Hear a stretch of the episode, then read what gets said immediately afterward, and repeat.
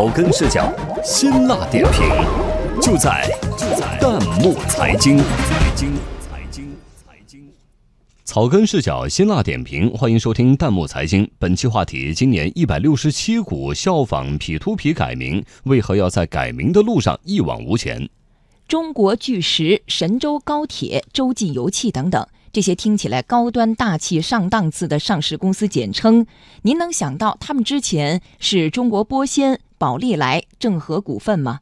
这些在改名的路上一往无前的上市公司，为了讨个吉利、图个口彩，频繁改名。但是股民们、网友们吃这一套吗？有请本期编辑夏青。因改名一度走红的 A 股上市公司 P2P，最近又火了。这家股票代码为六零零六九六的公司，目前的名称为新 STP Two。在经历了原实际控制人先言被终身进入证券市场，公司连续两年亏损，在三月份又被实施退市风险警示之后，决定改名为岩石股份，洗心革面，重新做人。但是在网友们看来，这就是换个马甲，转转运。实际上，今年以来，沪深两市共有一百六十七家上市公司更改过公司名称。其中有一些是因为公司主营业务变更或者并购重组，不过也有不少是想靠更名来博得市场眼球、炒个概念。虽然刚开始总有一些不明真相的股民被套路，但公司经营不是一锤子买卖，是骡子是马，溜溜就知道。而对于这样目的不纯的更改名称，网友们群起吐槽。网友冷月一生平安说。公司经营的好与坏是源自公司内部的核心竞争力，而不是一件马甲的问题。更名就是一个笑话。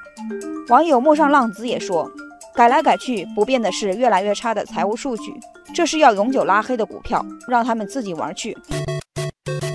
因此，经济学家宋清辉就说道：“对于更名的企业，短期内可能存在炒作情绪，但长远来看。”一些金玉其外的企业，资本市场给出的市盈率等估值，长远看来也不会过高。对于这样不停更改名称、扰乱股民视线的行为，网友们认为，监管层更应该扎好篱笆，堵住漏洞。